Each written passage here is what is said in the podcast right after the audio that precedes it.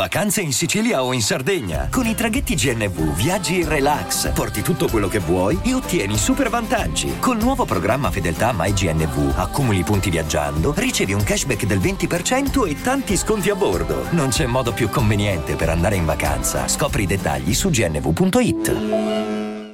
I'm Sandra, and I'm just the professional your small business was looking for. But you didn't hire me because you didn't use LinkedIn jobs. LinkedIn has professionals you can't find anywhere else, including those who aren't actively looking for a new job but might be open to the perfect role, like me.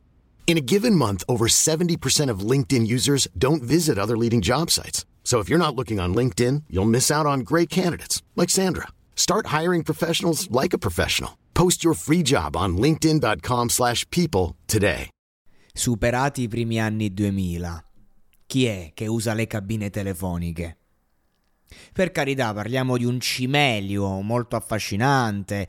Eh, quelle poche volte che mi tocca perché magari mi si è spento il cellulare mi sento quasi emozionato. La cabina è roba da film, da adolescente squattrinato. Eppure c'è tanta gente che continua a usarle. Qualcuno per necessità private, altri per lavoro. Carminati è uno di questi. Basta vederlo per capire che sa che non è libero davvero, sa di essere seguito, sa che ogni suo passo è sotto traccia. Certo, non immagina che ci saranno tra audio e video reperti che coprono fino a 5 ore di documentario, ad esempio. Questo va oltre ogni suo sospetto, ma sa che dovrà essere scaltro se vorrà continuare a portare avanti i suoi affari perché un'indagine su di lui è sempre aperta. I luoghi di Carminati, uomo libero. La stazione di servizio, ogni giorno si mette su una panchina e parla con i suoi amici, praticamente è un ufficio per lui, dove riceve appuntamenti, dove è sotto sorveglianza 24 ore al giorno. Ad esempio è lì che ha incontrato un giorno Gennaro Mokbel, amico storico di Carminati con cui condivideva la passione per il fascismo in tempi non sospetti, durante la fase che ho definito di gavetta. Ex socio eh, Gennaro Mokbel della buona anima eh, di Silvio Fanella, ammazzato a quanto mi ricordo perché deteneva eh, un tesoretto legato alla truffa Carosello, ecco. Carminati si mette praticamente in difesa, a protezione eh, di, di, alcune persone, qualcuno si è messo a fare il cravattaro, insomma eh, roba a fatti concreti di poco conto per lui. A noi interessa il fatto che in cambio di questa protezione Carminati chiede una villa che ovviamente non può essere a nome suo, ma può viverci.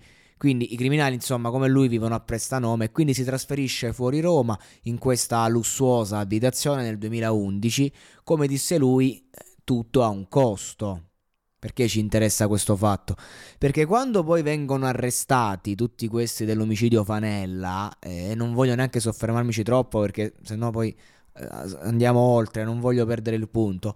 Succede che la moglie di un tale eh, Macchi di Cellere, durante un colloquio in carcere col marito, dice che sono tutti terrorizzati, che a Roma c'è sempre chi sparge terrore e si copre un occhio con la mano come a far comprendere che c'è di mezzo un personaggino che conosciamo bene, ovviamente è il pirata Carminati, che non c'entra mai ma c'entra sempre. E si rende subito conto che questa indagine lo riguarda già, cioè, il pirata sta là e subito va, va in paranoia quando inizia a percepire, perché lui percepisce, lui ha l'esperienza, lui sa, prima degli altri Dice ma quale re di Roma, mi ci hanno fatto diventare loro, film, romanzi, ci hanno guadagnato tutti e io ne esco anche carcerato. Se la sente calda in questa fase Carminati, è libero e, e, si muove bene, quindi dice non, non, mi va di essere incriminato nuovamente e quindi di conseguenza si pure incazza. La cosa che più mi colpisce di questa indagine è che mentre accadeva tutto se ne parlava pubblicamente. I mille giorni di Mafia Capitale sono stati raccontati dai telegiornali praticamente in diretta, mentre gli esecutori erano liberi, tenuti sotto stretta sorveglianza, questo è a dir poco. Eh, si parla di questo Carminati, dei suoi omicidi dati per certo, poi scampati, il furto dei cavò, i quattro re di Roma. Comunque, villa hollywoodiana, 53 anni, un figlio a Londra, una compagna fedelissima e quattro cani. Un libero cittadino come tanti, nulla tenente, ma insomma, eh, una cosa è certa, continua a lavorare.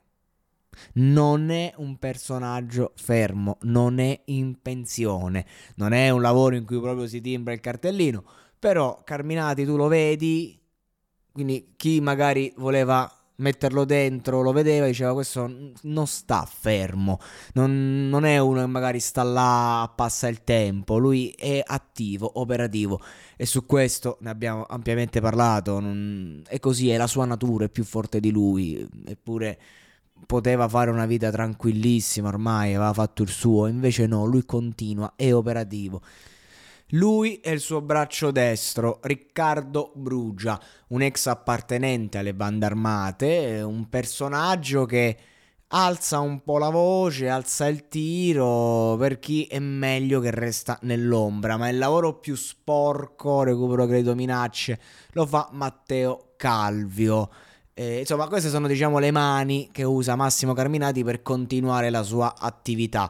E ci sono scuse plausibili per questi incontri. Lui e Brugia sono amici da sempre. Perché dovrebbero per forza occuparsi di malaffari? Stanno lì seduti, si fanno compagnia come tanti vecchi compagni nella, della vecchia scuola. È quasi commovente che siano ancora insieme. Un'amicizia incrollabile. Ore e ore in corso Francia, nella stazione di servizio. Poi un saluto al negozio della compagna che sta lì vicino. Poi il bar di fiducia, chiaro. E questa è una vita tranquillissima, da monastero lo hanno definito quelli che lo hanno seguito, incredibile. Fino a che estate 2012 si accendono i riflettori su un certo Agostino Gaglianone, detto Maurizio, un imprenditore edile che pare avere contatti con Massimo. Si apre un nuovo mondo. Perché fino a, fino a, quel momento si cercava di incriminare Massimo nel settore della criminalità, è solo che come lo incastri? Cioè, ci hanno provato tutta una vita, ha, ha commesso le peggio cose, non, non, gli è mai successo niente. E mo come lo vuoi incastrare? Per roba che magari manco c'entra un cazzo, che lui semplicemente appunto mette il brand, no. E allora di conseguenza bisogna seguire un'altra pista, una pista legale, no? E allora eh, si apre appunto un nuovo mondo, ristrutturazione di un campo nomadi. Questa è una delle attività dell'attività edile di Gaglianone, scusate il gioco di parole. Ehm, la parte committente era la cooperativa di Salvatore Buzzi. Cazzo c'entra, no? Da una parte, dall'altra sì, vabbè, giustamente il suo lavoro.